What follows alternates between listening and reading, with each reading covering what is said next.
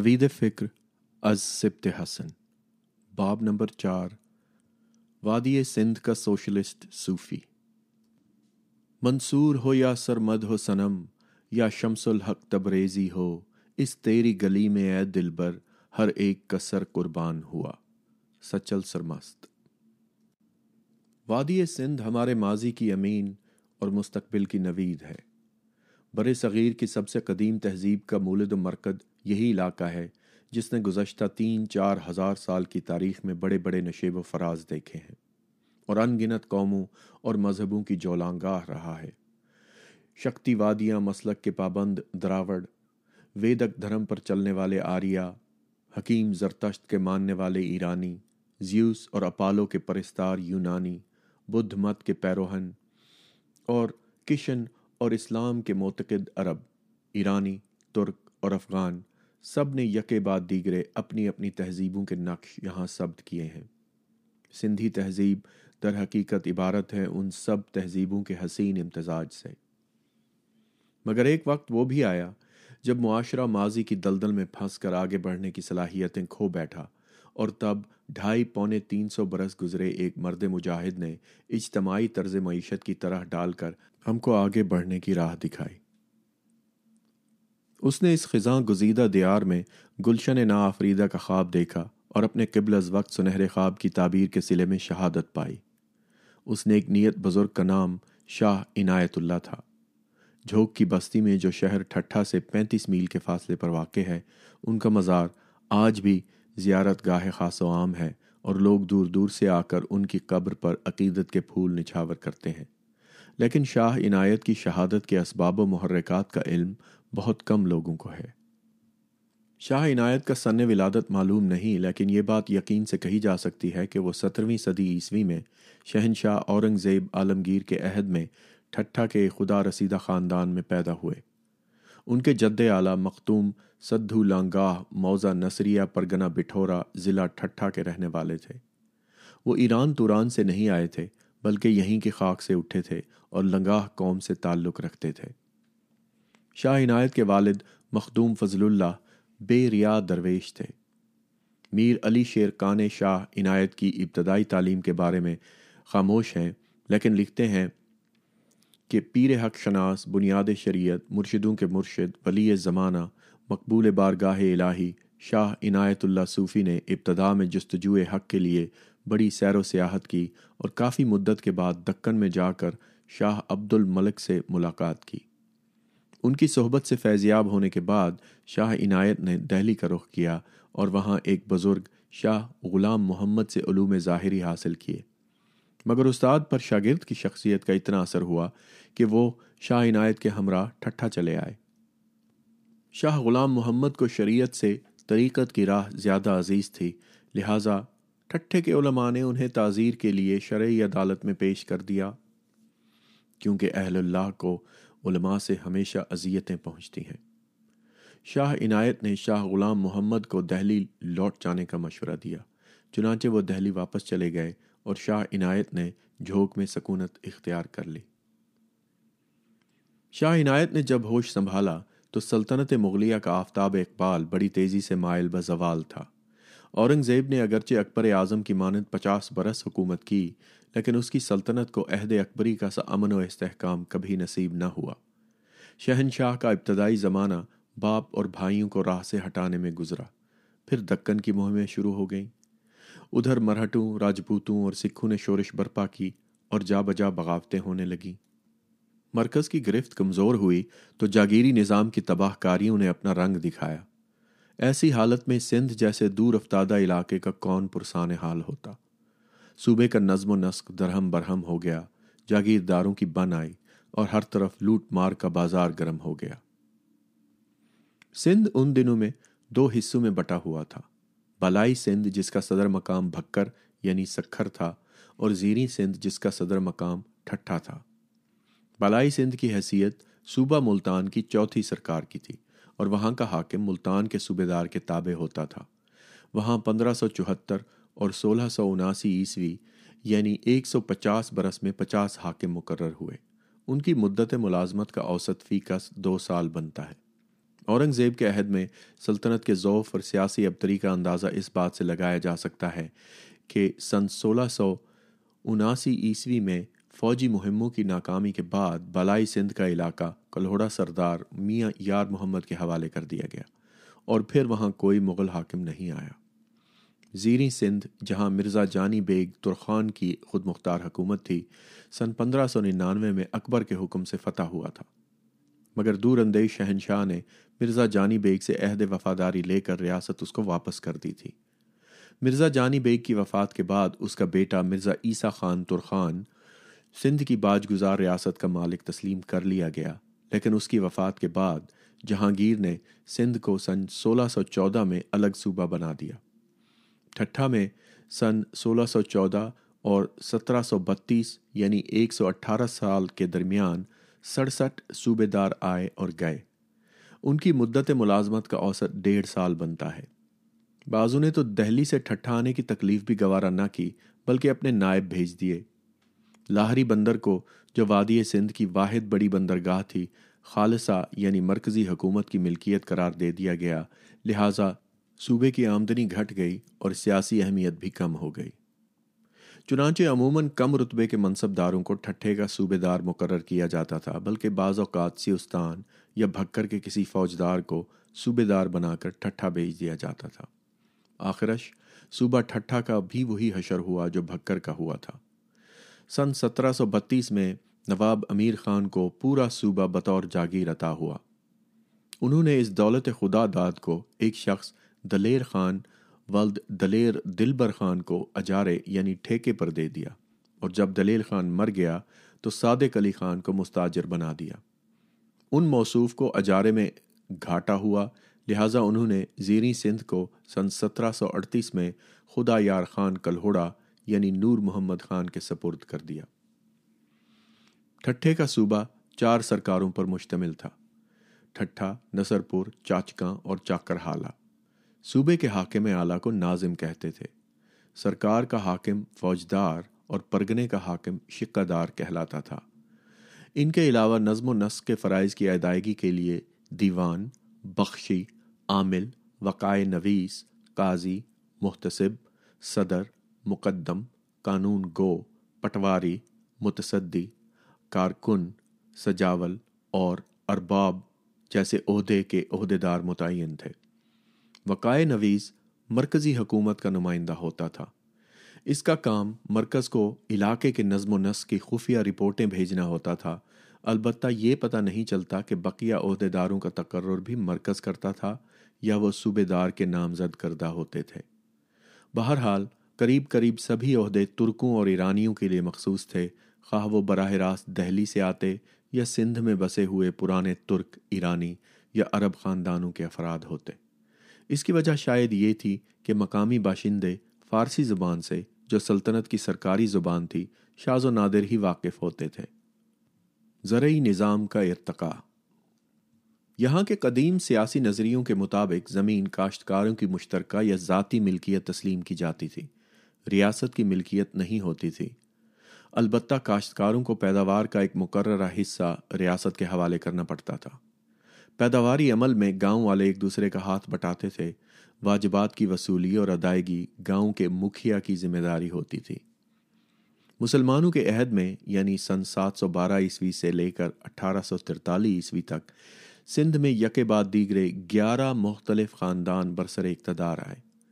ان میں سومرا سما کلہوڑا اور تالپور خاص مقامی لوگ تھے، لیکن نسلی تفاخر کا رجحان ہمارے پڑھے لکھے طبقوں میں چھوت کی بیماری کی طرح پھیلا ہوا ہے۔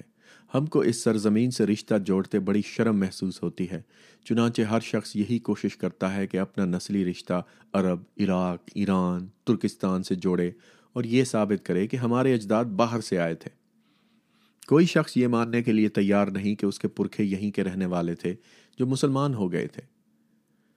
افسوس ہے کہ ہمارے مورخین بھی اس مرض سے محفوظ نہ رہ سکے۔ مثلا مولانا غلام رسول مہر نے تاریخ سندھ عہد کلہوڑا میں پینتیس صفحے یہ بات ثابت کرنے میں صرف کیے ہیں کہ کلہوڑا عباسی ہیں۔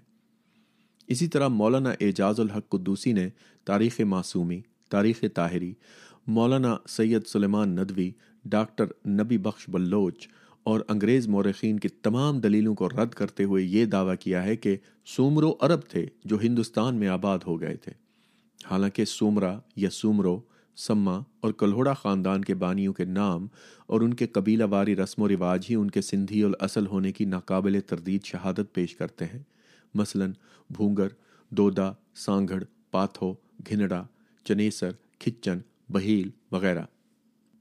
مقامی خاندانوں کے دور میں حاکم اور محکوم کا فرق اگرچہ موجود تھا، مگر خلیج اتنی وسیع نہیں تھی جتنی غیر ملکی حکمرانوں کے عہد میں ہوئی۔ سومرا ہوں یا سما کلہوڑا اور تالپور۔ ان کا رہن سہن، ان کے رسم و رواج، ان کی زبان اور تہذیبی قدریں عام باشندوں سے مختلف نہ تھیں۔ لہٰذا رعایا کو بیگانگی کا چندہ احساس نہ ہوتا تھا۔ اس کے علاوہ ان کے عہد میں سندھ کی دولت سندھ ہی میں رہتی تھی اور عام لوگوں کو بھی اس سے براہ راست یا بالواسطہ طور پر مستفید ہونے کا موقع مل جاتا تھا۔ خراج کی شکل میں دمشق، بغداد، غزنی یا دہلی نہیں منتقل ہوتی تھی۔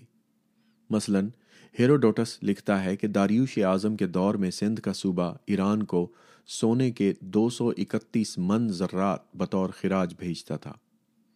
اسی طرح خلافت بنی امیہ اور بنی عباس کی محکومی میں سندھ کو ہر سال پندرہ لاکھ درہم خراج ادا کرنے ہوتے تھے۔ تیسری بات یہ ہے کہ ملکی حکومتوں کے زمانے میں سرکاری ملازمتیں مقامی لوگوں کو ملتی تھیں۔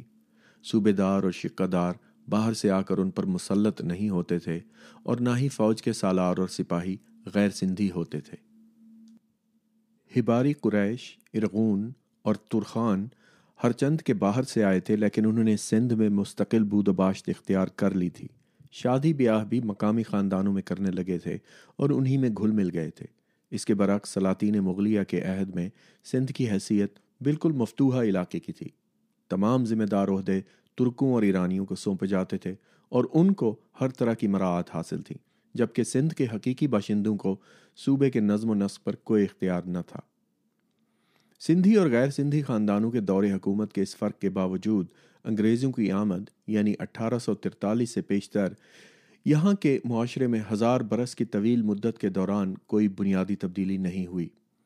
حکومتیں بدلتی رہیں، لیکن طرز حکومت قریب قریب یکساں رہا، نہ قبیلہ داری نظام بدلا اور نہ ذرائع پیداوار اور پیداواری رشتوں میں کوئی فرق آیا۔ جو آلات و اوزار گوتم بدھ کے زمانے میں استعمال ہوتے تھے، وہی مغلوں کے زمانے میں بھی بدستور استعمال ہوتے رہے۔ حکومتیں آتی رہیں، جاتی رہیں، مگر دیہات کی زندگی پرانی ڈگر پر ہی چلتی رہی۔ غور سے دیکھا جائے تو اندازہ ہوتا ہے کہ خالص سندھی حکومتوں کے عہد میں بھی سرکار دربار کی ساری فضا ایرانی تھی۔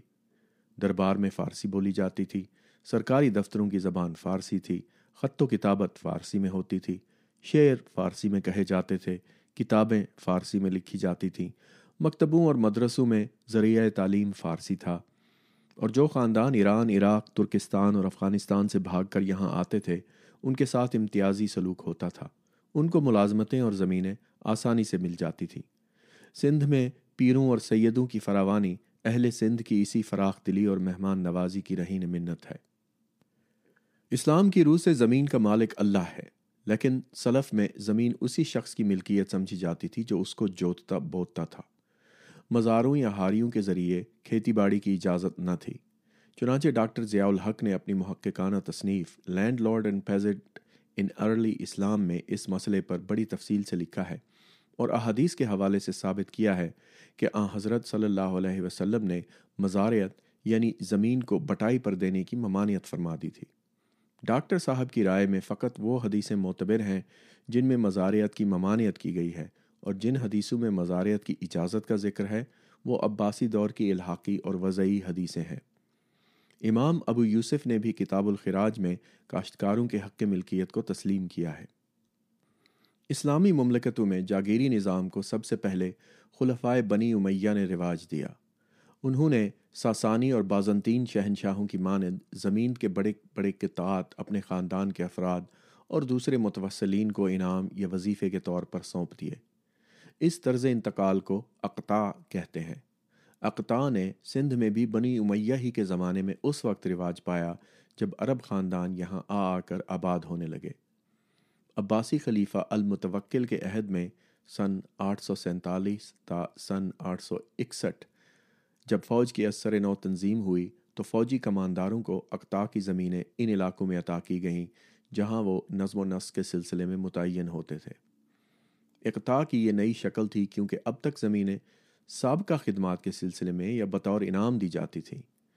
لیکن اب نئے نظام کے تحت زمینیں سرکاری عہدیداروں کو فوجی یا انتظامی اخراجات کی کفالت کے لیے یا نقدی مشاہرے کے عوض بھی ملنے لگیں۔ سلاطین دہلی کے عہد میں اقتا کی ابتدا سلطان التتمش سن بارہ سو دس تا بارہ سو چھتیس عیسوی نے کی۔ اس کے جانشینوں نے بھی اس کی تقلید کی۔ چنانچہ بلبن نے دہلی کو سرکش میواتیوں سے محفوظ رکھنے کی غرض سے دارالسلطنت کے نواح اور دوآبے میں اقتا کی اراضیاں دو ہزار پٹھان لشکریوں میں تقسیم کر دیں۔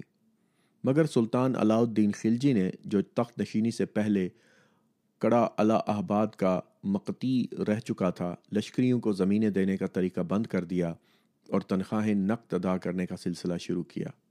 لیکن فیروز تغلق نے پرانی روایت پھر تازہ کر دی۔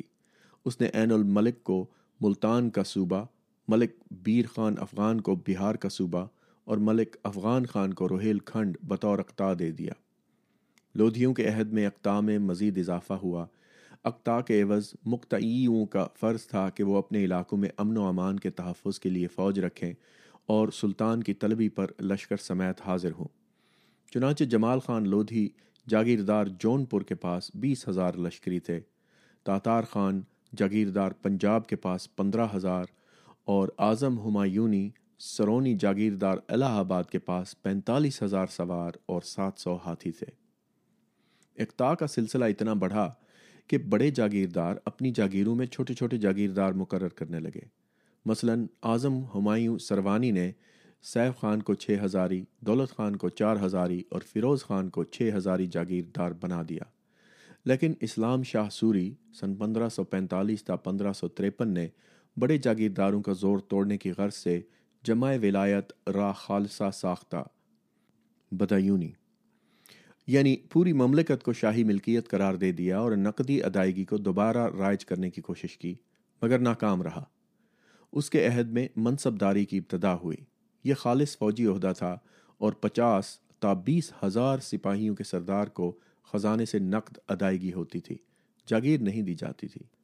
یہی وہ افغان جاگیردار منصب دار تھے جو پہلے بابر اور ہمایوں کے خلاف اور پھر اکبر کے خلاف سفارہ ہوئے تھے اور جن کو کچل کر اکبر نے افغان عمرہ کا اثر و نفوذ ختم کیا تھا اور ان کی جگہ ترک، مغل اور ایرانی منصب دار مقرر کیے تھے۔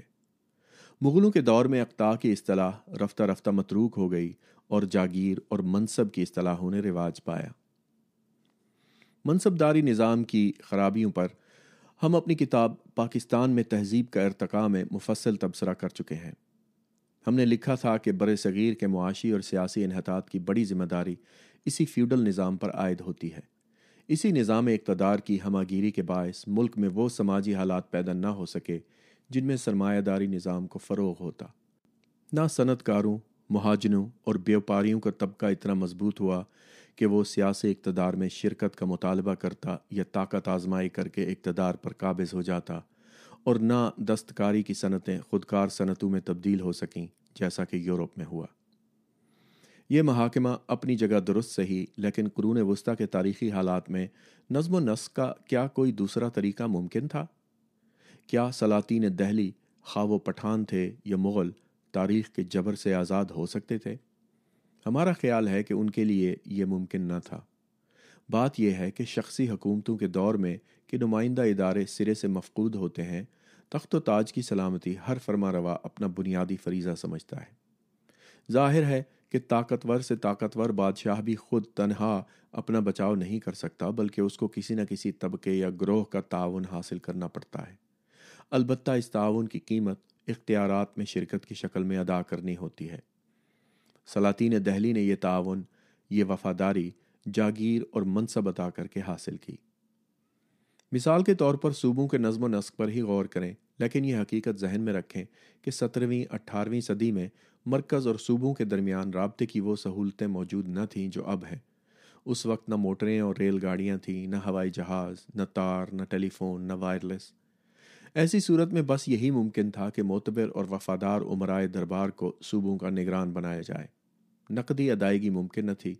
سکوں کا رواج بہت کم تھا، کیونکہ جاگیرداری نظام میں چیزیں بازار میں فروخت ہونے کے لیے بہت کم بنتی تھیں۔ لہٰذا سکوں کی ضرورت ہی نہیں تھی۔ سرکاری عہدیداروں کو تنخواہیں لا محالہ زمین یا جنس کی شکل میں ادا کی جاتی تھیں۔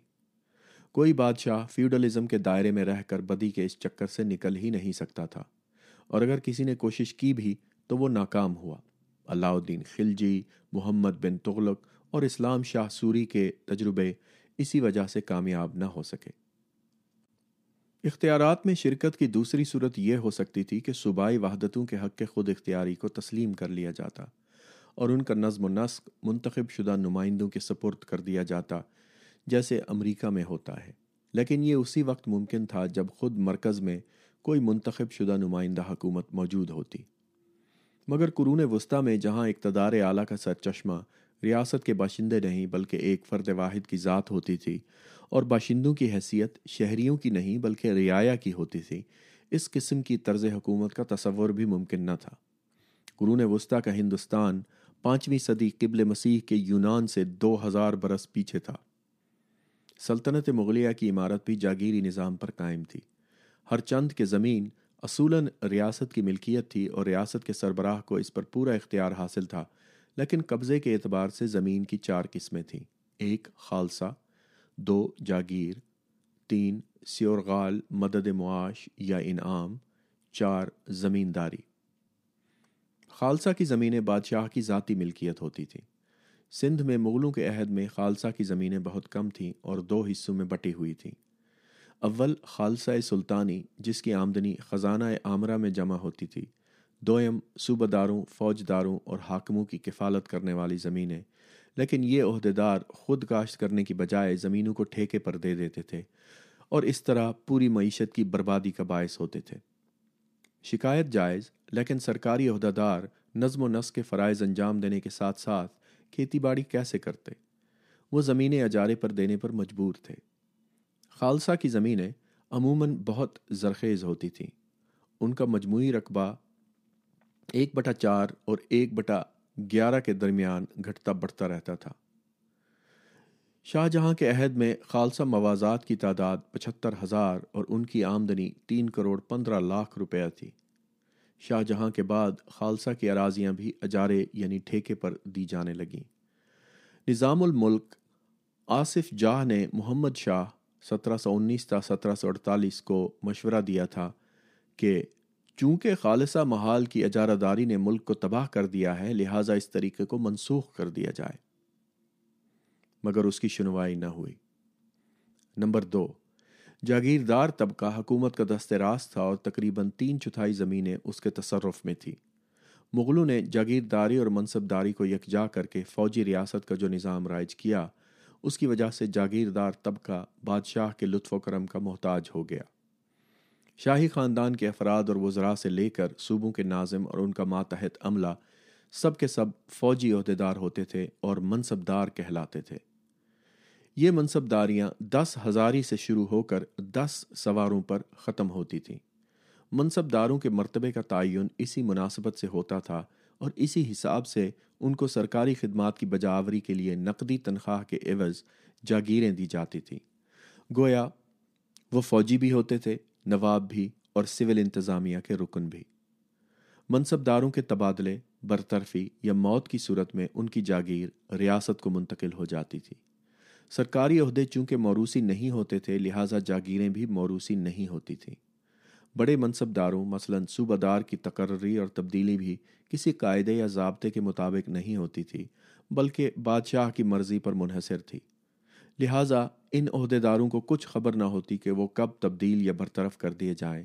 وہ اپنے فرائض بڑی بے یقینی کے عالم میں ادا کرتے تھے۔ بڑے بڑے جاگیردار شاز و نادر ہی اپنی جاگیروں پر جاتے تھے۔ وہ خود شاہی دربار سے منسلک رہ کر آگرہ، دہلی اور لاہور میں عیش کی زندگی گزارتے اور جاگیر کی دیکھ بھال عاملوں کے سپرد کر دیتے۔ ان کو اپنی جاگیر کو ترقی دینے، پیداوار کو بڑھانے، افتادہ زمینوں کو زیر کاش لانے یا آبپاشی کے نظام کو بہتر بنانے سے کوئی سروکار نہ تھا۔ وہ سوچتے ہمارا یہ منصب چند روزہ ہے، تبادلے کا حکم نہ جانے کب آ جائے۔ پھر ہم کیوں فکر کریں؟ لہٰذا جو وقت ملا ہے اس کو غنیمت جانو اور جتنا مال و متا سمیٹ سکو، جلد از جلد سمیٹ لو۔ وہ اپنی جاگیریں اجارے پر دے دیتے تھے، بلکہ حفظ ما تقدم کے طور پر مستاجروں سے پیشگی رقم وصول کر لیتے تھے۔ یہ رقم قبض کہلاتی تھی۔ شاہ جہاں کے عہد میں تو نوبت یہاں تک پہنچی کہ زمین کا سودا ہو جانے کے بعد بھی اگر کوئی شخص قبض کی زیادہ رقم پیش کرتا تو مقرر شدہ مستاجر کو بے دخل کر کے زمین اس کے حوالے کر دی جاتی تھی۔ اس بد عہدی اور لاقانونیت کی نہ کوئی داد تھی، نہ فریاد۔ پروفیسر عرفان حبیب کی تحقیق کے مطابق سندھ میں جاگیروں کے انتظام میں مقامی لوگوں کو شریک نہیں کیا جاتا تھا۔ حتیٰ کہ خالصہ میں بھی یہی دستور تھا۔ فقط پرگنے کا قانون گو مقامی آدمی ہوتا تھا۔ یہ اجارہ داری سب سے بڑی لانت تھی جس سے سندھ کا کاشتکار سندھی فرما رواؤں کے عہد میں بچا ہوا تھا۔ چنانچہ عہد شاہ جہانی کا سب سے مستند مورخ یوسف میرک، جو خود جاگیردار طبقے سے تھا، اس کے والد میر ابو القاسم نمکین بھکری اور بڑے بھائی میر ابو البقاد دونوں صوبہ دار رہ چکے تھے۔ مرزا ایسان خان ترخان کا ذکر کرتے ہوئے لکھتا ہے کہ اگر کوئی شخص اس سے کہتا کہ فلاں پرگنے کو جس کی مال گزاری بیس ہزار روپیہ ہے، ایک لاکھ کے عوض اجارے پر دے دو، تو وہ قبول نہ کرتا کیونکہ وہ جانتا تھا کہ اجارہ داری میں ملک کی ویرانی ہے کیونکہ اجارے میں حاکم ریت سے ہاتھ اٹھا لیتا ہے اور مستاجر ریت پر حاوی ہو جاتا ہے اور مستاجر کے آدمی ریت غریب کے ساتھ جو چاہتے ہیں کرتے ہیں۔ اجارہ داری ابتدا میں سوکھی گھاس میں آگ کی طرح اچھی لگتی ہے اور روشنی دیتی ہے، مگر آخر کار اس کا نتیجہ مکمل سیاہی اور خاکستری ہوتا ہے۔ یہ فارسی میں لکھا ہوا ہے، لیکن میں نے اس کو اردو ترجمہ صرف پڑھا ہے۔ نمبر تین، سیور غال یا مدد معاش۔ وہ زمینیں تھیں جو مکتبوں اور مدرسوں کے خرچ کے لیے یا علماء، فضلاء اور خاندان سادات کے گزارے کے لیے بطور معافی دی جاتی تھیں۔ علم و دانش کو فروغ دینے کا یہ طریقہ ارغونوں نے شروع کیا تھا۔ ترخانوں نے بھی اس روایت کو قائم رکھا۔ البتہ مدد معاش کی ایک ہی شرط تھی کہ وظیفہ خار حاکم وقت کے وفادار رہیں اس طرح ارغونوں اور ترخانوں نے سندھ میں پڑھے لکھے افراد اور با اثر خاندانوں کا ایک اہم طبقہ پیدا کر لیا تھا، جس کا مفاد حکومت سے وابستہ ہوتا تھا۔ مغلوں کے عہد میں مدد معاش کی زمینوں میں اور اضافہ ہوا۔ مثلاً بھکر میں میر عدل کو پچاس ہزار بیگھہ زمین بطور سیورغال عطا ہوئی، لیکن اورنگزیب سے پہلے یہ معافیاں موروثی نہیں ہوتی تھیں، اورنگزیب نے ان کو موروثی کر دیا۔ ڈاکٹر انصار زاہد کے اندازے کے مطابق سندھ میں سی اور غال زمینوں کا مجموعی رقبہ پچیس تا تیس فیصد سے کم نہ تھا۔ سی اور غال کو موروثی کر دینے کا نتیجہ یہ ہوا کہ سندھ میں سابق علماء و مشائق کے خاندانوں کے اثر و نفوذ میں تدریجن اضافہ ہوتا گیا اور وہ نہایت طاقتور فیوڈل گروہ بن گئے۔ ان خاندانوں سے علم و فضل تو ایک دو پشتوں میں رخصت ہو گیا، البتہ جاگیریں باقی رہیں اور پیری مریدی کا کاروبار خوب چمکا۔ نمبر چار، چوتھا طبقہ جس کو زمین پر کسی حد تک مالکانہ حقوق حاصل تھے، زمینداروں کا تھا۔ یہ اصطلاح بڑی مبہم ہے۔ محمد شاہ کے عہد کا مشہور لغت نویس آنند رام مخلص مرات الاصطلاح میں لکھتا ہے کہ زمیندار لغوی اعتبار سے صاحب زمین کو کہتے ہیں۔ لیکن اب ہر وہ شخص زمیندار کہلاتا ہے جو کسی گاؤں یا قصبے میں زمین کا مالک ہو اور کاشت کرتا ہو۔ زمیندار کی اصطلاح مغلوں کے دور میں بھی استعمال ہوتی تھی، چنانچہ آئین اکبری اور رکات عالمگیری دونوں میں زمینداروں کا ذکر موجود ہے اور عبد القادر بدایونی بھی منتخب التواریخ میں مالوا کے مشہور ہیرو باز بہادر خان کا حال بیان کرتے ہوئے لکھتا ہے کہ باز بہادر خان نے جس نے اپنے چند عمرہ کے ہمراہ راہ فرار اختیار کر لی تھی، دوسرے زمینداروں سے مل کر پیر محمد خان پر حملہ کر دیا۔ ایک اور واقعے کے ضمن میں وہ غریب ذمہ داروں کا بھی، غریب زمینداروں کا بھی ذکر کرتا ہے۔ تاریخ مظہر شاہ جہانی کی شہادت اس سے بھی زیادہ معتبر ہے۔ وہ سندھ کے دیہات کے بارے میں لکھتا ہے کہ آئمہ این دیار چار قسم اند۔ ان میں زمینداروں کو وہ چوتھی قسم قرار دیتا ہے۔ آگے فارسی لکھی ہوئی ہے جس کا ترجمہ میں پڑھ رہا ہوں۔ چوتھی قسم زمینداروں کی ہے جن کا تعلق ارباب اور مقدموں سے بھی ہے۔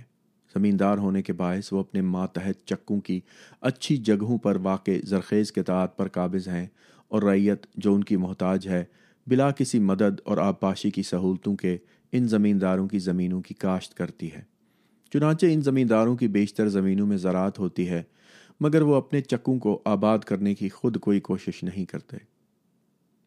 تاریخ مظہر شاہ جہانی کے اس اقتباس سے ظاہر ہوتا ہے کہ سندھ کے زمیندار گاؤں میں رہتے تھے اور کاشتکاروں سے ان کا تعلق براہ راست تھا۔ وہ اپنی زمینوں کے خود مالک تھے، مگر خود کاشت کرنے کی بجائے مزاروں سے کام لیتے تھے۔ بسا اوقات جاگیرداروں کے ارباب اور مقدم یہی مقامی زمیندار ہوتے تھے۔ لہٰذا قدرتی طور پر ان کا مفاد بھی جاگیردار طبقے سے وابستہ تھا، لیکن وہ جاگیرداروں کے تابع نہیں تھے۔ مثلا، یوسف میرک لکھتا ہے کہ، ایک بار میں نے سہوان کے حاکم کو مشورہ دیا کہ سمجھا اونر قوم کے فلاں سرکش گروہ کا قلعہ کما فریب اور دھوکے سے حملہ کر کے کیا جائے تو بعض زمینداران سہواں این ہر فرا خوش نہ کر دند۔ میری بات سہوان کے بعض زمینداروں کو پسند نہیں آئی اور حملے کا مشورہ مسترد ہو گیا۔ پروفیسر عرفان حبیب کا کہنا ہے کہ زمیندار عام کسانوں سے اونچے ہوتے تھے۔ وہ اپنے مزاروں کو بے دخل کر سکتے تھے۔ ان کی زمینیں موروثی ہوتی تھیں اور وہ ان کو فروخت بھی کر سکتے تھے۔ جس دیار بے داد گراں ناپرساں اور بے کساں میں یوسف میرک کے بقول بے شمار بھیڑیے اور راکشش موجود ہوں وہاں غریب کسانوں کی زبوں حالی کا پوچھنا ہی کیا۔ وہ زمین جوتتے بوتے اور فصلیں اگاتے، مگر زمین پر ان کو کسی قسم کا اختیار نہ تھا، نہ عارضی، نہ مستقل۔ اور جو غلہ وہ اپنے خون پسینے سے پیدا کرتے، اس کا بیشتر حصہ جاگیردار، مستاجر معافی دار ملا، مشائق، سادات اور زمیندار لے جاتے۔ جو باقی بچتا، اس میں سے متعدد رسوم ادا کرنے پڑتے۔ نتیجہ یہ کہ پیداوار بڑھانا تو درکنار وہ سرکاری کارندوں اور اجارہ داروں کی لوٹ مار سے تنگ آ کر جنگلوں کی راہ لیتے اور ڈاکو راہزن بن کر دوسروں کو لوٹنا شروع کر دیتے تھے۔ سندھ میں عموماً غلہ بخشی یعنی بٹائی کا رواج تھا، چنانچہ ترخانوں کے عہد میں کسانوں سے زمین کی زرخیزی اور آب پاشی کی سہولتوں کی مناسبت سے فصل کا ایک بٹا دو، ایک بٹا تین یا ایک بٹا چار وصول کیا جاتا تھا۔ لہٰذا بقول یوسف میرک ملک آباد تھا اور ریت پر قوت تھی، لیکن جاگیرداروں کے دور میں کسانوں کو خراج مقاسمہ یعنی ایک بٹا دو کے علاوہ ان گنت رسوم ادا کرنے پڑتے تھے، جن کو ستم شریکی یا فروئی واجبات یا سائر جہاد کہتے تھے۔ قانوناً یہ واجبات سراسر ناجائز تھے، لیکن قانون کے محافظ جب خود یہ ناجائز رقمیں وصول کرتے تو کسانوں کی کون سنتا؟ چنانچہ بتہمت ہائے باطلا سکان این دیار را از آزاد ہائے گونا گون دادا، زیادہ از جریمہ ہاں جرمانہ کے از طاقت بشر دور است، مقرر می سازند، چنانچہ مردم ہلاک می گردند۔ انہوں نے ناجائز واجبات وصول کر کے اس ملک کے باشندوں کو طرح طرح کی تکلیفوں میں پھنسا رکھا ہے۔ وہ اتنا جرمانہ لگاتے ہیں جس کی ادائیگی بشر کی طاقت سے دور ہوتی ہے، لہٰذا لوگ ہلاک ہو جاتے ہیں۔ سکونت کے اعتبار سے سندھ کی دیہی آبادی دو حصوں میں بٹی ہوئی تھی۔ حضری اور بدوی۔ وہ گاؤں جو دریائے سندھ کے آس پاس مستقل طور پر بسے ہوئے تھے، لاندھی یا گوٹ کہلاتے تھے۔ زیادہ آبادی انہی علاقوں میں تھی اور آبپاشی کی سہولتوں کی وجہ سے یہاں پیداوار بھی اچھی ہوتی تھی۔ اس کے برعکس کوہستانی اور ریگستانی علاقے جہاں گلہ بان قومیں رہتی تھیں، بہت پسماندہ تھے۔ ان صحرا نورد قوموں کا کوئی مستقل ٹھکانہ نہ تھا بلکہ وہ اپنے اونٹوں اور بھیڑ بکریوں کو ساتھ لیے چارہ اور گھاس کی تلاش میں ایک جگہ سے دوسری جگہ مارے مارے پھرتے رہتے تھے۔ ان کی عارضی بستیوں کو تھانہ یا گدھان کہتے تھے۔ یہ گھاس پھوس کی جھونپڑیاں یا اون کی چھول داریاں ہوتی تھیں جن کو بڑی آسانی سے جانوروں پر لادا جا سکتا تھا۔ جھونپڑیوں اور خیموں کے جھنڈ کو تومان کہتے تھے، جو یک جدی خاندانوں یعنی خیل کا مسکن ہوتا تھا۔ تومان کا بزرگ توماندار کہلاتا تھا۔ یہ خانہ بدوش قبیلے زیادہ تر بلوچ تھے، جن کی مہمان نوازی جفا کشی اور دلیری ضرب المثل تھی۔ ہر تومان میں ایک مہمان خانہ ضرور ہوتا تھا اور تومان کے ہر فرد کو مہمانداری کے مصارف کے لیے توماندار کو شیشک یعنی ایک بٹا چھ ادا کرنی پڑتی تھی۔ شیشک کا رواج بلوچستان میں چند سال پیشتر تک تھا۔ یہ بلوچ قبیلے بکھر اور ٹھٹا کے مغرب میں کوہستانی علاقوں میں رہتے تھے۔ کلہوڑے سردار یا کلہوڑا سردار انہی کی مدد سے برسر اقتدار آئے۔ شاہ جہان کے آخری ایام میں حاکموں کے ظلم و جور اور جاگیرداروں کے بے دریغ استحصال کی وجہ سے سندھ کی اقتصادی حالت خراب سے خراب تر ہوتی گئی اور رعایا میں بے چینی بڑھتی گئی۔ کئی قومیں مثلا سمیچا بلوچ اور نہمردی ایسی تھیں جنہوں نے مغلوں کی اطاعت کبھی قبول نہیں کی تھی۔ ان کی بغاوتوں کو کچلنے کے لیے صوبہ داروں کو مسلسل فوجی طاقت استعمال کرنی پڑتی تھی۔ چنانچہ یوسف میرک کی کتاب ان سرکش قوموں کی سرکوبی کی خونی داستانوں سے پر ہے۔ بدامنی کا یہ حال تھا کہ شہر سہوان، میرے خیال میں سہون شریف یہ شہر سہوان کہلاتا تھا، کہ شہر سہوان کا حاکم قلعے سے باہر نکلنے کی جرت نہیں کر سکتا تھا اور قلعے کی دیوار کے نیچے دن دہاڑے قتل اور لوٹ مار کی وارداتیں ہوتی رہتی تھیں۔ لاہری بندر اور ٹھٹھے کے درمیان تجارتی قافلے تیس میل کا سفر فوج کی نگرانی میں طے کرتے تھے۔ سندھ میں بارش برائے نام ہوتی ہے، لہٰذا زراعت کا انحصار پانی کی فراہمی پر ہے۔ جس حکمران نے نہریں نکال کر اس مسئلے کو حل کر لیا، وہ کامیاب رہا اور جس نے نہروں کی طرف سے غفلت برتی، وہ ناکام ہو گیا۔ مغلوں نے یہ اہم فریضہ جاگیرداروں کے سپرد کر دیا تھا۔ حالانکہ اتنا بڑا کام ان کی استطاعت سے باہر تھا۔ اگر نہریں نکال کر افتادہ زمینوں کو قابل کاشت بنایا جاتا، تو ملک قحط کی بار بار کی آفتوں سے بچ جاتا اور خانہ بدوش قبیلے بھی آباد ہو کر پرامن زندگی بسر کرنے لگتے۔ حیرت ہے کہ اورنگ زیب جیسا عاقل شخص بھی سندھیوں کی بے چینی اور سرکشی کے اصل سبب کو سمجھنے سے قاصر رہا۔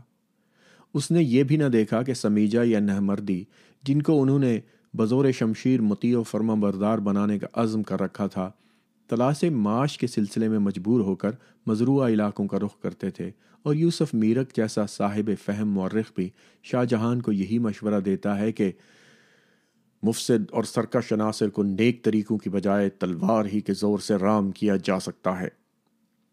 حالانکہ وہ خود موترف ہے کہ اگر کسی دور اندیش جاگیردار یا حاکم نے غیر آباد علاقوں میں آب پاشی کا بندوبست کر دیا یا سرکش قبیلوں کو زمین دے کر بسا دیا تو حالات سدھر گئے۔ مثلا پرگنا چندو کا آج کل کا لاڑکانہ میں میر ابرا نے ایک بڑی نہر نکالی جو اب بھی موجود ہے۔ تو ویران اور غیر آباد علاقہ سرسبز و شاداب ہو گیا اور وہاں کئی شہر بس گئے۔ اسی طرح سمیجا، ابرا اور سانگی قوموں نے خود نہریں کھو دی تو نئے دیہات وجود میں آ گئے اور کسان جوک تر جوک آ کر وہاں آباد ہو گئے اور مضروعہ زمین ایک لاکھ جریب سے زیادہ ہو گئی اور سرکاری لگان بھی تیس چالیس فیصد بڑھ گئی۔ اورنگ زیب نے سترہ سو سات عیسوی میں اورنگ آباد دکن میں بڑی مایوسی کے عالم میں انتقال کیا۔ اس کے بعد تخت شاہی کے لیے خانہ جنگی شروع ہو گئی اور ملک میں جو طوائف الملوکی پھیلی، اس سے تاریخ کا ہر طالب علم واقف ہے۔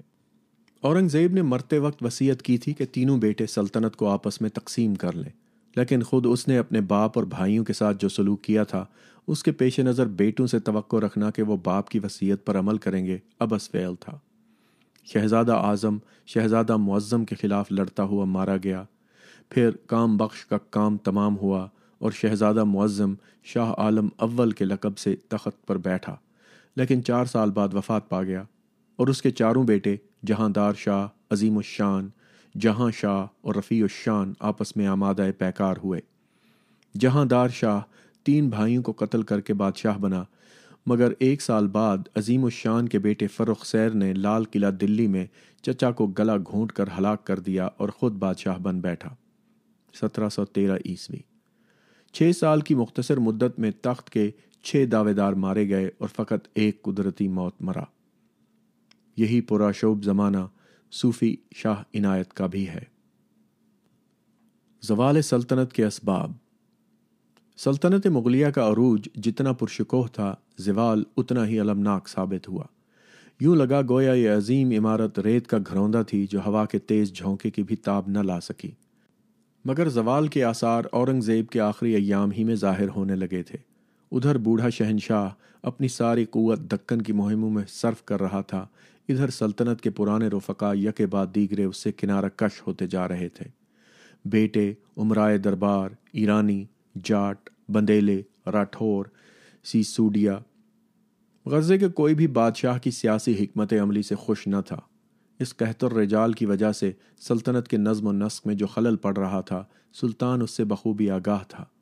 چنانچہ شکایت کرتا ہے کہ از نایابی آدم کار، آہ آہ تو اس پر وزیر سعد اللہ خان عرض کرتا ہے کہ جہاں پناہ لائق آدمیوں سے کوئی زمانہ خالی نہیں ہوتا۔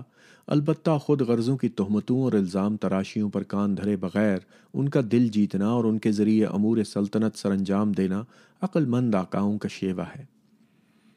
اورنگزیب کو اپنی اس مردم ناشناسی کا احساس ہے اور وہ سعد اللہ خان کے ارزداش کی صداقت کو تسلیم کرتا ہے، مگر پانی سر سے اونچا ہو چکا تھا۔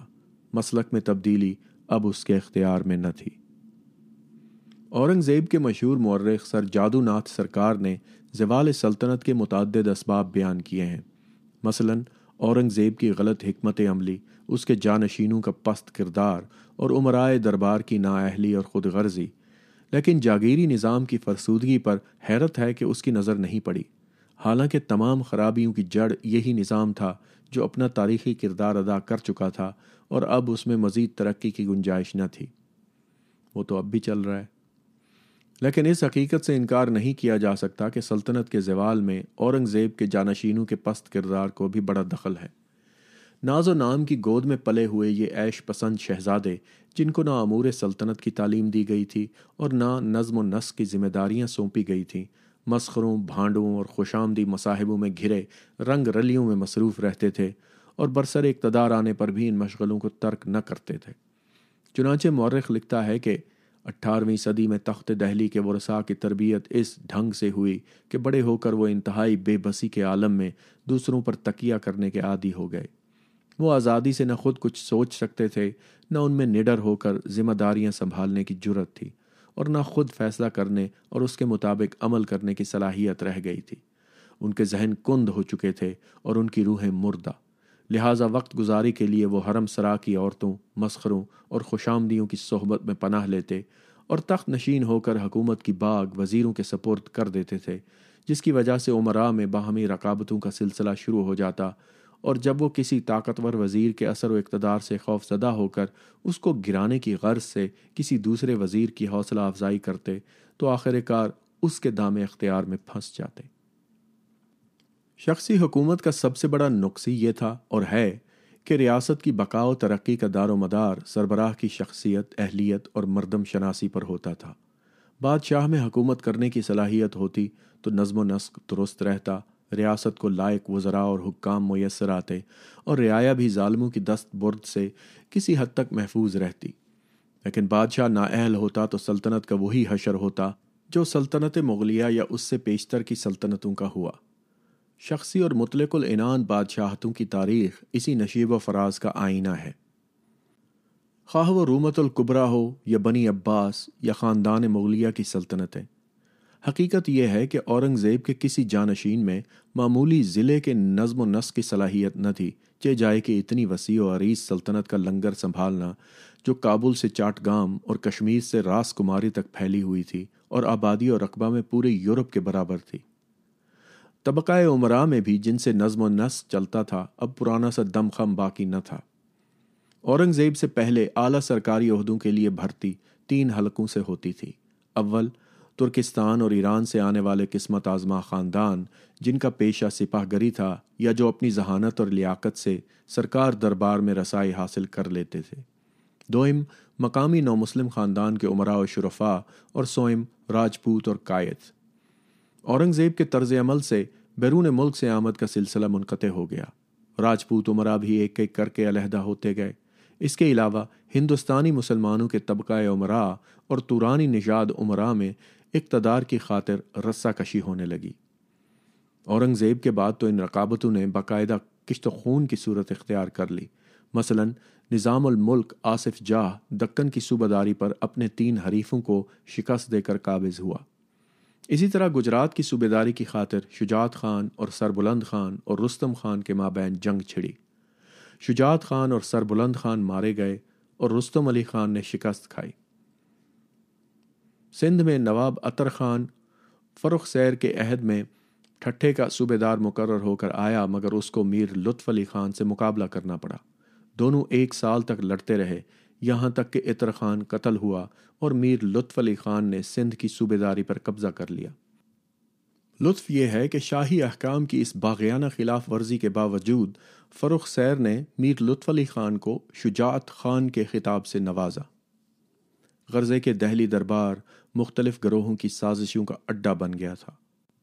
تورانی، ایرانی اور ہندوستانی عمرہ دن رات اپنے ذاتی مفاد کی خاطر سیاسی داؤ پیچ میں مصروف رہتے تھے۔ کسی کو سلطنت کے مستقبل کی فکر نہ تھی۔ اس کے علاوہ، عالمگیری عہد کے بہت سے عمرہ شہزادوں کی مارکا آرائیوں میں پہلے ہی جان نظر کر چکے تھے۔ جو بچ رہے تھے، انہوں نے دربار کے رنگ ڈھنگ دیکھ کر گوشہ نشینی اختیار کر لی تھی۔ فروخ سیر سترہ سو تیرہ تا سترہ سو انیس، نہایت ظالم، ناکارہ اور عیش پرست ثابت ہوا۔ اس نے چچا کے قتل پر اکتفا نہ کیا، بلکہ جس شخص کی طرف سے بھی خطرہ محسوس ہوا، اس کو موت کے گھاٹ اتار دیا۔ امیر العمرا ذوالفقار خان اور راجہ سب چند دیوان کی زبانیں کٹوا دیں۔ جہاندار شاہ کے عہد کے بہت سے عمرا کو تحقیق کیا۔ جہاندار شاہ کے بیٹے عز الدین اور اعظم شاہ کے بیٹے اور اپنے چھوٹے بھائی ہمایوں بخت کو اندھا کر کے قید خانے میں ڈلوا دیا۔ شہر کیا میدان حشر تھا، جس میں کوئی کسی کا پرسان حال نہ تھا۔ اور نہ کسی کی جان و مال، عزت، آبرو، سلامت تھی۔ انہی حالات سے غمزدہ ہو کر شاہ حاتم دہلوی نے جو شہر آشوب لکھا، وہ نظم و نسق کی ابتری، طبقہ عمرا کے انحطاط اور شہریوں کی مالی پریشانیوں کی بڑی سچی تصویر ہے۔ وہ لکھتے ہیں کہ شہوں کے بیچ عدالت کی کچھ نشانی نہیں، امیروں بیچ سپاہی کی قدردانی نہیں، بزرگوں بیچ کہیں بوئے مہربانی نہیں توازو کھانے کی چاہو کہیں تو پانی نہیں۔ گویا جہان سے جاتا رہا سخاوت و پیار۔ امیر زادے ہیں، حیران اپنے حال کے بیچ۔ تھے آفتاب پر، اب آ گئے زوال کے بیچ۔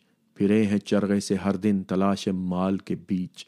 وہی گھمنڈے عمارت ہے پر خیال کے بیچ۔ خدا جو چاہے تو پھر ہو، پر اب تو ہے دشوار۔ میر جعفر زٹلی، پیدائش سولہ سو ستاون عیسوی اس دور کے ایک حزل گو شاعر تھے جو ہنس ہنسا کر لوگوں کو خوش کرتے اور اپنا پیٹ پالتے تھے۔ لیکن حالات اتنے بگڑ گئے تھے کہ وہ بھی ضبط نہ کر سکے۔ وہ اپنی حزلوں میں کبھی شہزادوں کی نااہلیوں اور آپس کی رکابتوں پر فکر چست کرتے ہیں اور کبھی معاشرتی افراتفری کا ماتم کرتے ہیں۔ شہزادہ معظم شاہ کے بارے میں وہ لکھتے ہیں کہ اول بڑے بیٹے نے سب کھنڈت کر دی، باپ کا سارا کاروبار بھنڈ کر دیا حیدرآباد میں وہ لوٹ مچی کہ اچھا برا کچھ نہ بچا۔ جہاں ہووے ایسے کلچھن سپوت، لگے خلق کے منہ کو کالک بھبوت محمد اعظم شاہ کا ذکر یوں کرتے ہیں۔ ویسے یہاں ایک میرا نوٹ ہے کہ یہ اس کی کتابت جو کی گئی ہے نا، یہ ہے تو لکھی ہوئی نستعلیق میں۔ لیکن میرے خیال میں اس کو کسی شخص نے پڑھنے کی زحمت گوارا نہیں کی، کیونکہ فارسی اور اردو کے جو مصرے ہیں، وہ ایک دوسرے کے اندر خلط ملت ہوئے ہیں۔ مثلاً اب پہلی لائن پر لکھا ہوا دگر شاہ اعظم ہما کندور، برسوائی انداخت کار پدر، بخوش دامن و خس پورا ساختہ، بللو پتو کار در باختہ۔ اور اس کے نیچے ترجمہ جو ہے، وہ پہلے شعر کا ہے نہیں، اور دوسرے کا ہے کہ ساس اور سالے کے ساتھ مل کر اور ایروں غیروں میں وقت صرف کرنے لگا۔ پھر لکھتے ہیں، فرستز ای نام بشب پان پھول، ملا کر کیا خاں، کام سب خاک دھول۔ So it's hard to tell مطلب یہ بتا آپ بتا نہیں سکتے کہ یہ فارسی ہے یا اس نے فارسی اور اردو ملا کے لکھی ہوئی ہے یا اس نے فارسی کاتب نے جو ہے وہ فارسی لکھ کر اس کا ترجمہ کرنا تھا۔ مطلب جو ان کے دماغ میں آتا ہے، یہ بس لکھ دیتے ہیں۔ کوئی ان کا you know there is no editorial work done عجیب و غریب قسم کی ہے۔ مطلب یہ کتاب آپ لکھ رہے ہیں اور لاکھوں لوگوں نے پڑھنی ہے۔ کوئی خدا کا خوف کرو، کوئی یو نو انسان بنو۔ اور اس کو پڑھ لو تاکہ پتہ چلے کہ یہ پڑھنے کے قابل بھی ہے کہ نہیں۔ چلیں یہ دس از مائی رینٹ آگے چلتے ہیں۔ عوام کی پریشان حالی کا حال یوں بیان کرتے ہیں۔ رلت کے آنسو جگ روتا ہے، نہ میٹھی نیند کوئی سوتا ہے۔ سدائے توپ بندوق است ہر سو بسر اسباب بندوق است ہر سو۔ دوا دو ہر طرف بھاگڑ پڑی ہے، بچہ در گود سر کھٹیا پڑی ہے کٹا کٹ و لٹا لٹ ہست ہر سو، جھٹا جھٹ و پھٹا پھٹ ہر ہست ہر سو۔ بر ہر سو مار مار دھاڑ دھاڑ است، اچل چال و تبر خنجر کٹار است۔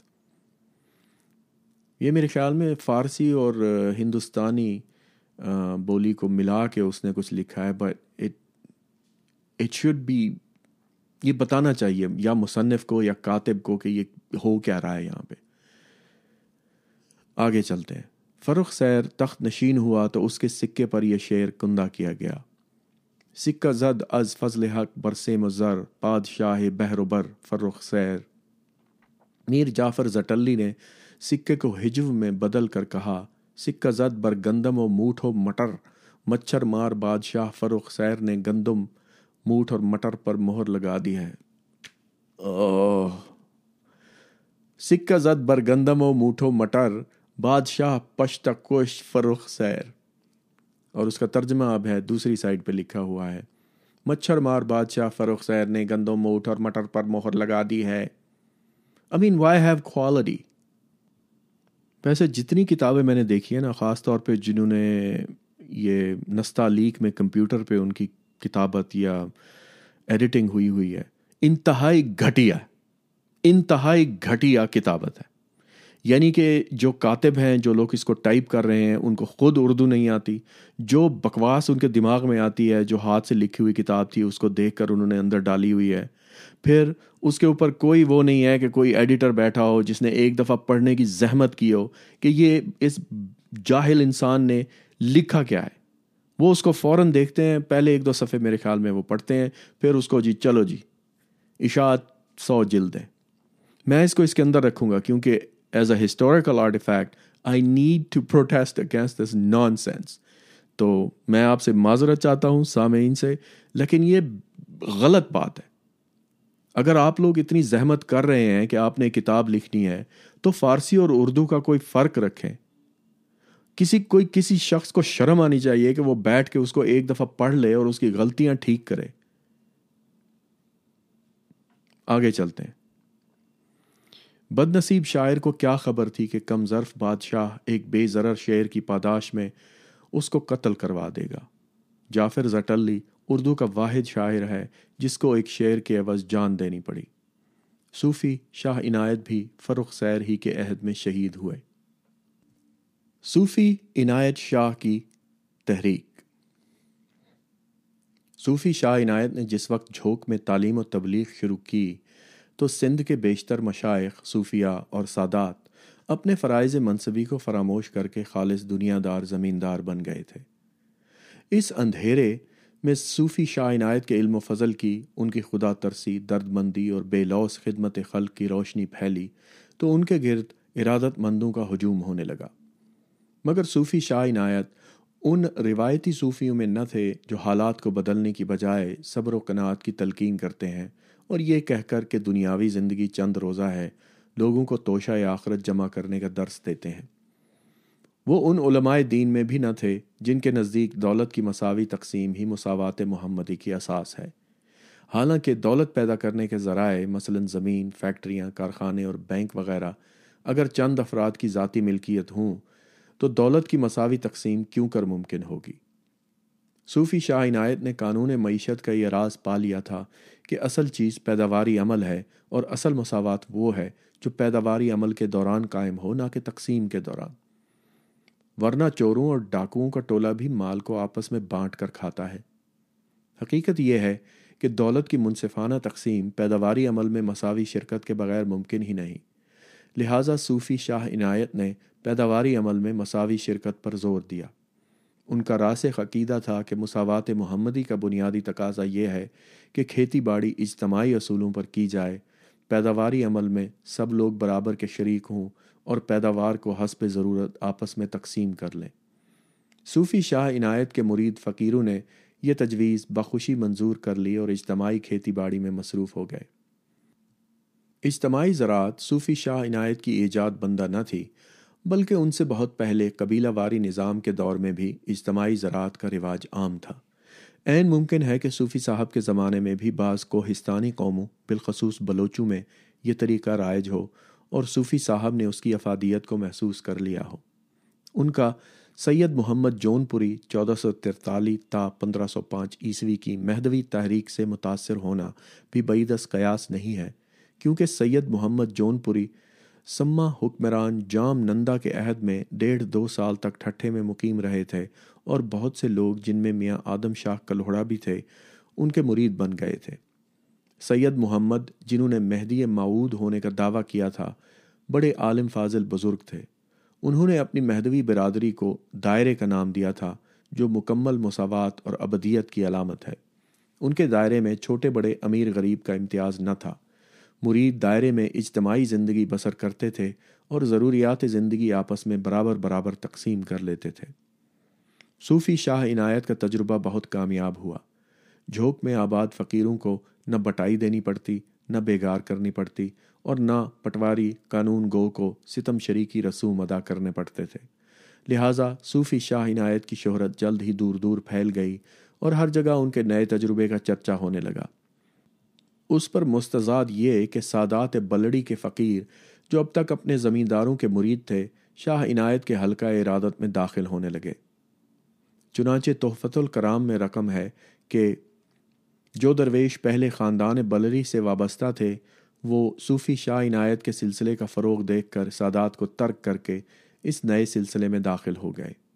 لہٰذا فقیروں کی جماعت سندھ کے خاندانی پیروں کی آنکھوں میں کانٹے کی طرح کھٹکنے لگی۔ اس تحریک کی مقبولیت سے خاندان سادات کے مریدوں ہی کی تعداد میں کمی واقع نہیں ہوئی، بلکہ بابو پلیجا اور آس پاس کے دوسرے علاقوں کے مزارے بھی متاثر ہوئے۔ صوفی شاہ عنایت کے فقیر ان کی زمینوں میں بھی ریشہ دوانیاں کر رہے تھے یعنی اجتماعی زراعت کی تبلیغ کر رہے تھے۔ نتیجہ یہ ہوا کہ زمینداروں کے مزارے مطالبہ کرنے لگے کہ ہماری زمینوں میں بھی صوفی شاہ عنایت کے طریقے پر عمل کیا جائے۔ مگر پیداوار میں مساوی شرکت کے اصول کو تسلیم کرنے کے لیے زمیندار ہرگز تیار نہ تھے۔ انہوں نے محسوس کر لیا کہ اس انقلابی فتنے کا اگر فوراً تدارک نہ کیا گیا تو سندھ میں جاگیرداری اور زمینداری نظام خطرے میں پڑ جائے گا۔ لہٰذا خطرے کا سدباب کرنے کی غرض سے زمینداروں نے جن میں بلڑی کے شاہ عبد الکریم کے جانشین سید عبد الواسع اور شیخ ذکریہ بہاؤدین کے جانشین شیخ سراج الدین اور پلی جانی کے زمیندار نور محمد بن ممبا پلیجو اور حمل بن لاکھا جاٹ پیش پیش تھے۔ میر لطف علی خان صوبے دار ٹھٹھا سے فریاد کی کہ صوفی شاہ عنایت کو اجتماعی کھیتی سے منع کیا جائے۔ لیکن صوفی کی زمین مدد معاش کی معافی زمین تھی۔ صوبے دار کا اس پر کوئی اختیار نہ تھا۔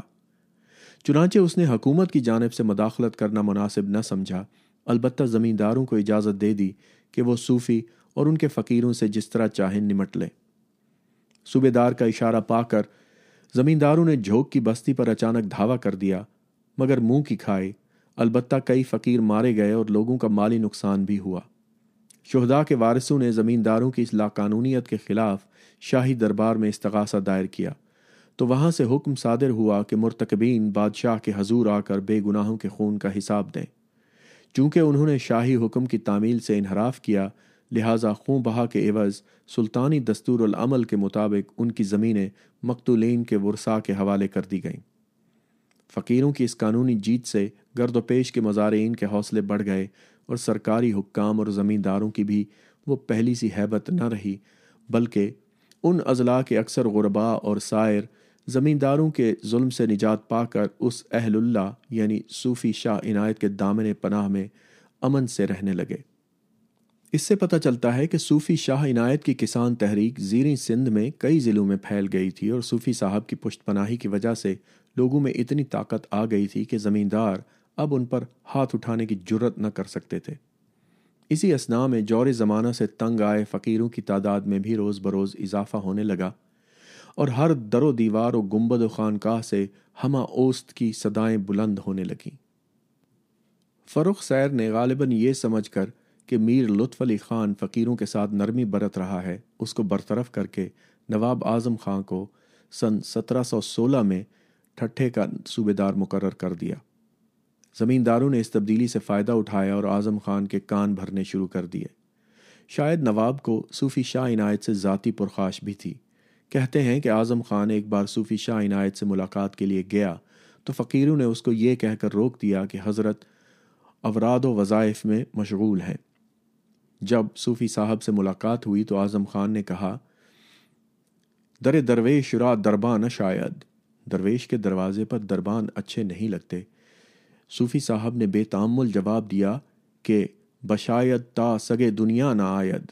ٹھیک ہے، تاکہ دنیا کا کتا اندر نہ آنے پائے۔ یہ امر اعظم خان کی ذاتی رنجش کا سبب بن گیا۔ یہ روایت صحیح ہو یا غلط، نواب اعظم نے بہرحال اجتماعی زراعت کی تحریک کو کچلنے کا فیصلہ کر لیا اور چھیڑ چھاڑ شروع کر دی۔ اس نے صوفی شاہ عنایت سے وہ واجبات طلب کیے جو ممنوع سلطانی تھے۔ صوفی نے جواب دیا کہ جب یہ واجبات بادشاہ کی طرف سے معاف ہو چکے ہیں، تو آپ کو ان کی وصولی کا کیا حق ہے؟ اس جواب سے نواب تل ملا اٹھا۔ اس نے پیشکاروں اور متصدیوں سے مشورہ کر کے بادشاہ کے پاس شکایت لکھ بھیجی کہ صوفی شاہ عنایت اور ان کے فقیر دعوی سلطنت کر رہے ہیں اور خلیفۃ اللہ کا حکم ماننے سے انکاری ہے۔ فروخ سیر نے امر واقعی کی تحقیقات کیے بغیر حکم صادر کر دیا کہ باغیوں کو بزور شمشیر اطاعت پر مجبور کیا جائے۔ مرکز سے اجازت ملتے ہی نواب اعظم خان جھوک پر حملے کی تیاریوں میں مصروف ہو گیا۔ اس نے سندھ کے سب ہی رئیسوں کے نام پروانے جاری کیے کہ اپنے اپنے سپاہی لے کر مدد کو آؤ۔ اعظم خان نے میاں یار محمد کلہوڑا تمام زمینداروں اور اس خطے کے ان تمام لوگوں کے نام معاونت کے احکام حاصل کر لیے تھے جو فقیروں سے پرانی دشمنی رکھتے تھے۔ یوں ایک ایسی فوج تیار کر کے فقیروں پر حملہ کیا جو شمار نہیں کی جا سکتی تھی اور چیونٹیوں اور ٹڈیوں سے بھی زیادہ تھی اور سبی اور ڈھاڈر سے سمندر تک کے علاقے سے جمع کی گئی تھی۔ حاشیہ چالیس۔ صوفی شاہ عنایت صلح پسند بزرگ تھے۔ ان کو جب زمینداروں کی مخالفت اور اعظم خان کی فوجی تیاریوں کی خبر ملی تو وہ افسوس کرنے لگے کہ میں بازار عشق میں یہ سودا اس لیے تو نہیں لایا تھا اور نہ میں یہ چاہتا تھا کہ اس طرح کا شور و غل برپا ہو کہ دار و گیر کا میدان آراستہ ہو جائے۔ جب دشمن کی فوجوں نے جھوک کا رخ کیا تو فقیروں نے تجویز پیش کی کہ کیوں نہ ہم ان پر راستے میں حملہ کر دیں تاکہ شاہی لشکر کو اپنی صفیں آراستہ کرنے کا موقع نہ ملے اور جھوک محاصرے سے بچ جائے۔ مگر شاہ خدا آگاہ نے پیش دستی کی اجازت نہیں دی۔ جھوک فقیروں کی پرامن بستی تھی، فوجی چھاونی نہ تھی۔ فقیروں کے پاس ان کی کاغذی تلواروں کے سوا جن کے دستے لکڑی کے تھے، اگر کوئی اسلحہ تھا تو وہ کاٹ کا ایک زمبورچا تھا۔ جبکہ دشمن توپ ہائے پیل کش روئیں یعنی ہاتھیوں کو ہلاک کرنے والی لوہے کی توپوں سے مسلح تھے۔ مگر میاں یار محمد خدا یار خان، کلہوڑا، والی بھکر اور میران سنگھ کھتری ملتانی کے خطوط سے جو میدان کارزار سے لکھے گئے تھے، اندازہ ہوتا ہے کہ پرانے زمانے کے دستور کے مطابق جھوک کے گرد کچی مٹی کی مضبوط چہار دیواری موجود تھی اور گہری خندق بھی کھدی ہوئی تھی جو پانی سے بھری تھی۔ میاں یار محمد نے جھوک کے محاصرے کے دوران جو خط اپنے بیٹے میاں نور محمد کو فارسی میں لکھا تھا اس سے پتہ چلتا ہے کہ شاہی لشکر بارہ اکتوبر سن سترہ سو سترہ کو یا اس سے دو چار دن پیشتر دریائے اوتھل سے کوچ کر کے جھوک پہنچا اور بستی سے ایک میل کے فاصلے پر مقیم ہوا۔ البتہ یہ معلوم نہ ہو سکا کہ حملہ آوروں اور فقیروں کی تعداد کیا تھی۔ میران سنگھ کھتری ملتانی کے خط سے پتہ چلتا ہے کہ نواب اعظم خان کی جمعیت قلیل تھی اور مقابلہ دراصل خدا یار خان کی کثیر فوج اور فقیروں ہی میں ہوا۔ وہ لکھتا ہے کہ قلعہ مفسد کو ایک جانب خدا یار خان نے محاصرہ کیا اور بآواز بندوق، ہائے برق شرائر و جزائر و رعب نوائر، ہوش ربائے مقہور شدند۔ برق گرانے والی بندوقوں اور رات کسی ہوش ربا آواز پیدا کرنے والے جزیروں؟ کوشچن مارک سے دشمن پر کہر برسانے لگے۔ اور دوسری طرف نواب اعظم خان نے مورچہ لگایا اور تیروں سے جنگ کا ہنگامہ برپا کیا۔ میران سنگھ نے اپنے محسن میاں خدا یار خان کی فوجی برتری اور شاہی لشکر کی کمتری کو بڑی ہوشیاری سے واضح کیا ہے۔ فقیروں کی جمعیت کو وہ دس ہزار سوار بتاتا ہے جو سراسر غلط ہے ان کے پاس گھوڑے تو کجا، اتنے تو آدمی بھی نہ تھے۔ میاں یار محمد نے اپنے خط میں فقیروں کے شبخون مارنے کا ذکر کرتے ہوئے لکھا ہے کہ ان کی تعداد سترہ سو پیادہ تھی۔ کہ در حقیقت روح تمام مفسدان بود۔ اس سے قیاس کیا جا سکتا ہے کہ فقیروں کی کل تعداد دو ڈھائی ہزار سے زیادہ نہ تھی اور ان کے پاس آتشی اسلحہ بالکل نہ تھا۔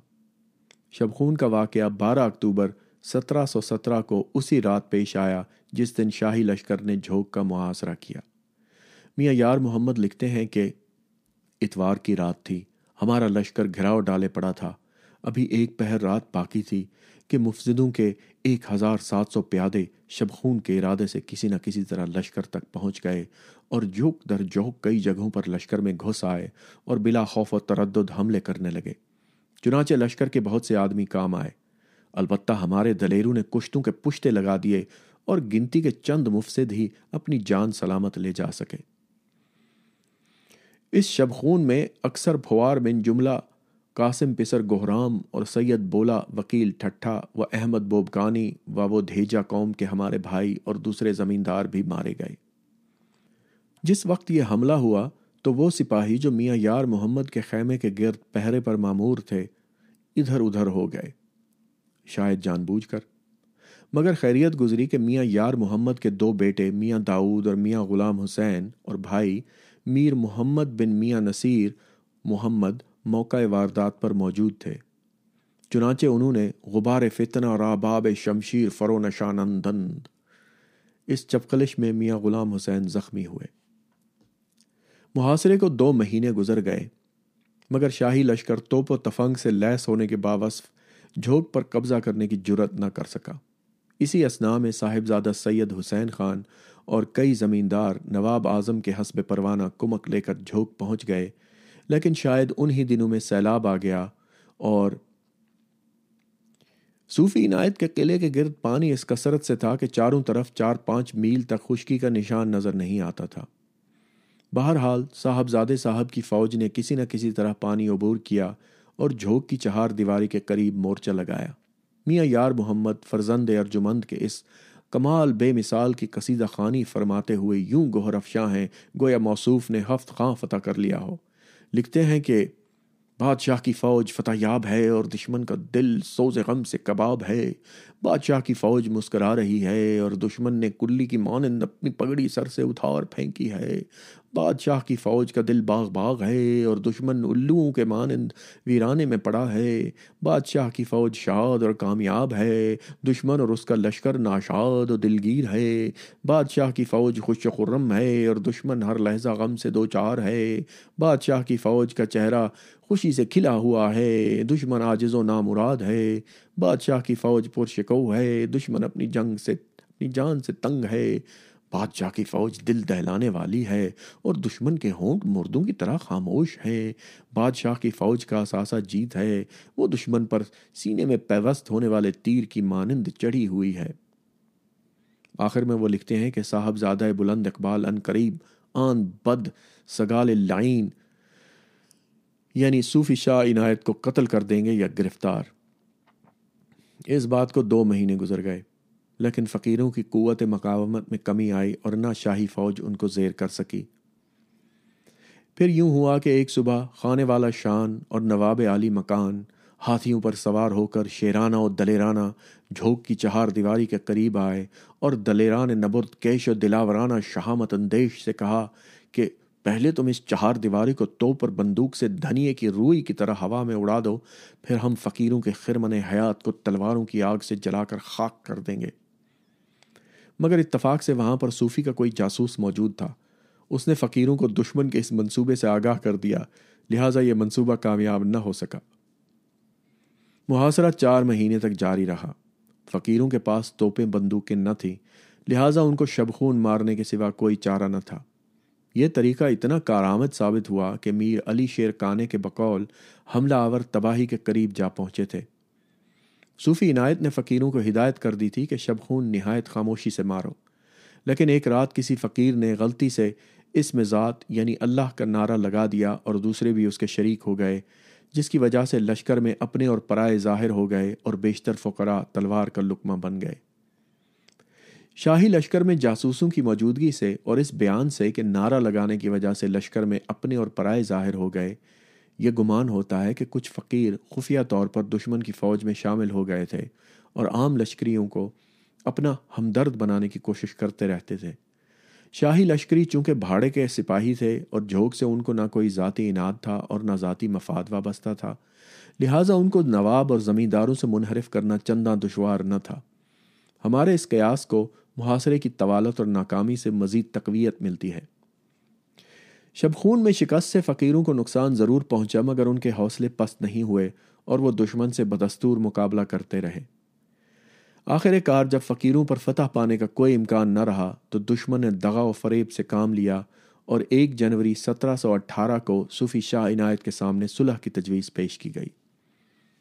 میاں خدا یار خان، کلہوڑا کا بیٹا محمد خان اور شہداد بلوچ وغیرہ سالاران فوج نے قرآن کو درمیان میں رکھ کر عہد کیا کہ فقیروں کی جان و مال کو کوئی نقصان نہ پہنچے گا۔ صوفی شاہ عنایت کے بعض رفقا نے ان کو سمجھانے کی بہت کوشش کی کہ یہ قسمیں اور عہد و پیمان دشمن کی چالیں ہیں۔ ان کے دھوکے میں نہ آئیے اور مقابلہ جاری رکھیے، مگر خدا پرست صوفی قرآن کی قسم پر کیسے شک کر سکتا تھا؟ چنانچہ انہوں نے صلح کی تجویز منظور کر لی۔ جھوک کا پھاٹک کھول دیا گیا اور شاہی فوج نے بستی پر بلا کسی مزاحمت اور خون ریزی کے قبضہ کر لیا۔ بعد ازاں صوفی شاہ عنایت کو بڑے احترام کے ساتھ نواب اعظم خان کے خیمے میں صلح نامے پر دستخط کرنے کے بہانے لایا گیا، لیکن وہاں پہنچتے ہی گرفتار کر کے ہتھکڑیاں اور بیڑیاں پہنا دی گئیں۔ تب شاہی انتقام کی آگ نے جھوک کا رخ کیا اور فقیروں کا قتل عام شروع ہوا۔ ان کے گھر جلا دیے گئے، ان کا اثاثہ لوٹ لیا گیا اور بستی کی چہار دیواری مسمار کر دی گئی۔ جھوک کی اجتماعی کھیتی سیلاب خون میں ڈوب گئی۔ نہ بیج بونے والے بچے، نہ فصل کاٹنے والے۔ جھوک کو نیست و نابود کرنے کے بعد نواب اعظم خان ٹھٹھا واپس آیا اور صوفی شاہ عنایت دربار میں طلب کیے گئے۔ میر علی شیر کانے راوی ہیں کہ صوبے داری اور صوفی کے مابین دربار میں جو سوال و جواب ہوا، وہ طولانی داستان ہے۔ مختصر یہ کہ نواب نے جتنے سوال کیے، صوفی شاہ عنایت نے ان کے جواب خواجہ حافظ شیرازی کی زبان میں دیے۔ نواب اعظم خان، بتاؤ تم نے یہ شورش کیوں برپا کی؟ صوفی شاہ عنایت۔ آ روز کے تو سن فلک زیں کر دند، آرائش مشتری زپر دیں کر دند۔ بود نصیب ماز دیوان قضا، مارا چہگنا قسمت مائیں گردند۔ جس دن خدا نے آسمان کو گردش کا حکم دیا اور مشتری سیارے کو سات چھوٹے ستاروں کی جھرمٹ سے آراستہ کیا، خدا کی عدالت سے میرا یہی نصیب مقرر ہوا تھا۔ اس میں میرا کیا قصور؟ میری قسمت ہی میں یہ لکھا تھا۔ شیخ محمد رضا شاعر نے جو اعظم خان کے پاس بیٹھا تھا کہا کہ، دوست عالم خواب سے جاگ جاؤ، بےحودہ باتیں مت کرو کہ یہ تمہارا وقت حساب ہے۔ صوفی شاہ عنایت۔ مجھ کو نیک نامی کے کوچے میں گھسنے نہیں دیا گیا، تجھ کو اگر پسند نہیں تو حکم خدا بندی کو بدل دے۔ اعظم خان، پھر تو مصیبت کے لیے تیار ہو جاؤ۔ شاہ عنایت، البلا للولا کل لہب للزہب اعظم خان، تم نے اپنے آپ کو کیوں بدنام کیا اور مصیبت کا شکار ہوئے؟ شاہ عنایت، عاشق ملامت کا بوجھ نہ اٹھائے تو کیا کرے؟ قضا کے تیر کی ڈھال کسی بہادر کے پاس نہیں۔ اعظم خان اب کہ تم قتل ہونے والے ہو، بات کو طول دینے سے کیا فائدہ؟ شاہ عنایت، وہ شخص جس کا دل عشق سے زندہ ہے، کبھی نہیں مرتا۔ ہماری ابدیت کی مہر دفتر کائنات پر لگی ہوئی ہے۔ اعظم خان، حاکم وقت کی اطاعت کیوں ترک کی؟ شاہ عنایت، ہم مرید اپنا منہ کعبے کی طرف کیسے کریں جبکہ ہمارے پیر کا منہ میں خانے کی طرف ہے۔ اعظم خان، اب اپنی خواہشوں کے ناکام ہونے کا غم کیوں کرتے ہو؟ شاہ عنایت۔ میں نے جس وقت عشق کے چشمے پر وضو کیا، اسی وقت ہستی کی ہر شے کو ساتھ سلام کر لیا۔ اعظم خان نے جب دیکھا کہ یہ شخص مجھ سے نہ ڈرتا ہے، نہ اپنے کیے پر نادم ہوتا ہے اور نہ جان بخشی کی التجا کرتا ہے، تو اس نے حکم دیا کہ گستاخ صوفی کو قید میں ڈال دو۔ شاہ عنایت نے چلتے چلتے یہ شعر پڑھا کہ ساکیا برخیز دردہ جام را۔ خاک برسر کن غم ایام را۔ سات جنوری سترہ سو اٹھارہ مطابق پندرہ سفر گیارہ سو تیس ہجری کو صوبے دار اعظم خان کے حکم سے صوفی شاہ عنایت کا سر قلم کر دیا گیا۔ آخری وقت میں وہ یہ شعر پڑھ رہے تھے۔ رہائندی مراز قید ہستی، جز اک اللہ فت دارین خیرہ صوفی شاہ عنایت شہید ہو گئے، بے شمار فقیر تحتیق کر دیے گئے۔ اور جھوک کی بستی برباد ہو گئی۔ پھر بھی ارباب اقتدار کے خوف و حراس کا یہ عالم تھا کہ وہ فقیروں کے نام سے لرستے تھے۔ چنانچہ اعظم خان نے منادی کروا دی تھی کہ اگر کسی کی زبان سے لفظ اللہ، جو فقیروں کا اسم تکبیر تھا، بلند آواز سے نکلے، تو اس کا سر تلوار سے قلم کر دیا جائے۔ اس حکم پر تبصرہ کرتے ہوئے میر علی شیر کانے لکھتے ہیں کہ، سبحان اللہ چے خدائی است کے باعوض نام گرفتن خود سرمی کرد بلے عشق بازاں راہمی سر راہ است۔ سبحان اللہ، کیا خدائی ہے کہ خود اس کا نام لینے پر سر قلم ہوتے تھے، لیکن عاشقوں کا یہی راستہ ہے۔ ہم نہیں کہہ سکتے کہ اعظم خان اور صوفی شاہ عنایت کے درمیان مکالمے کی داستان کسی معتبر شہادت پر مبنی ہے یا صوفی شہید کے کسی خوش مذاق مداح کی پرواز تخیل کی تخلیق ہے۔ مگر اس میں کوئی شبہ نہیں کہ صوفی شاہ عنایت آخر وقت تک اپنے اصول زیست پر قائم رہے۔ ان کے پائے استقلال میں ایک لمحے کے لیے بھی لغزش نہیں ہوئی۔ تحفت الکرام کے مطابق، میاں یار محمد کلہوڑا کو اعلیٰ خدمات کے عوض شماداتی اور چاچگاں کے علاقے سے لکڑی دندا حجام، دورنگ، رجب، پسر پچاتا ٹھور اور دیا سائیں ڈنہا کے موزے بطور انعام عطا ہوئے۔ اس طرح وادی سندھ میں اجتماعی زراعت اور منصفانہ تقسیم دولت کا پہلا تجربہ انجام کو پہنچا۔ صوفی شاہ عنایت نے فیوڈلزم کے دور میں اجتماعی زراعت یعنی سوشلسٹ طریقہ پیداوار اور طریقہ تقسیم کو رواج دینے کی کوشش کی تھی۔ ان کا یہ اقدام لاکھ لائے کے تحسین و تعریف سے ہی اور ان کی اور ان کے رفقا کی قربانیاں لاکھ لائے کے احترام، مگر معاشرتی ارتقاء کے قانون پر کسی کا اختیار نہیں ہے۔ کوئی شخص خواہ وہ کتنا ہی بڑا انقلابی کیوں نہ ہو اور خدمت خلق کے جذبے سے کتنا ہی سرشار کیوں نہ ہو، اس قانون پر سبقت نہیں لے جا سکتا۔ صوفی شاہ عنایت کی خواہش بڑی نیک تھی، لیکن تقدیریں فقط خواہشوں سے نہیں بدلتیں۔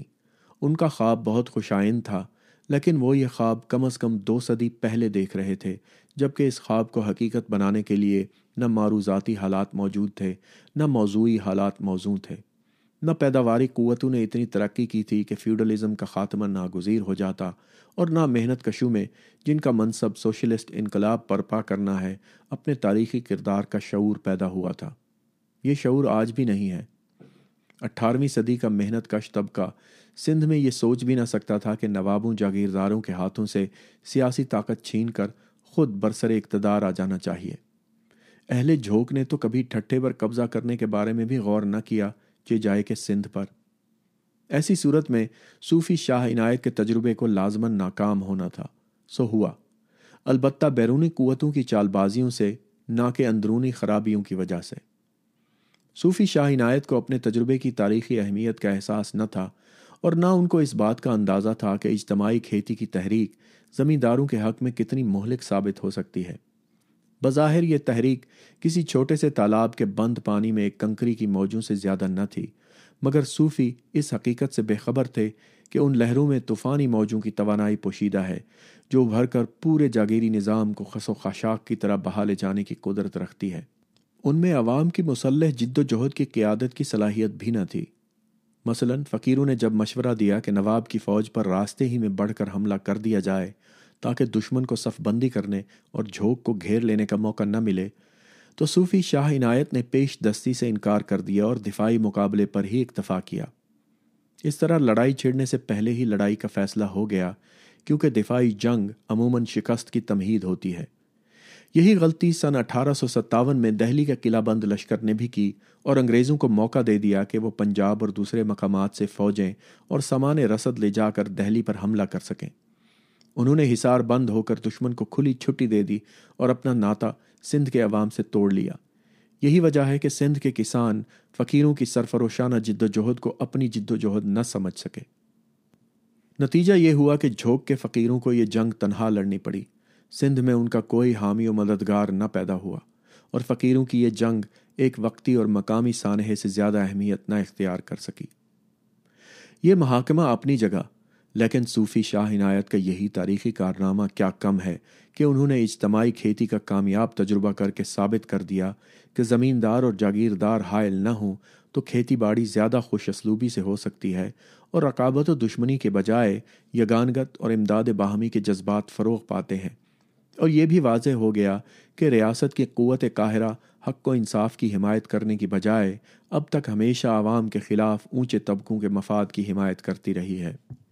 افسوس اس کا ہے کہ تاریخ کی درسی کتابوں میں محمد بن قاسم، محمود غزنوی اور احمد شاہ عبدالی کے حملوں کا ذکر تو بڑی شد و مد سے کیا جاتا ہے، لیکن ہماری نئی نسل صوفی شاہ عنایت شہید کے نام سے بھی واقف نہیں۔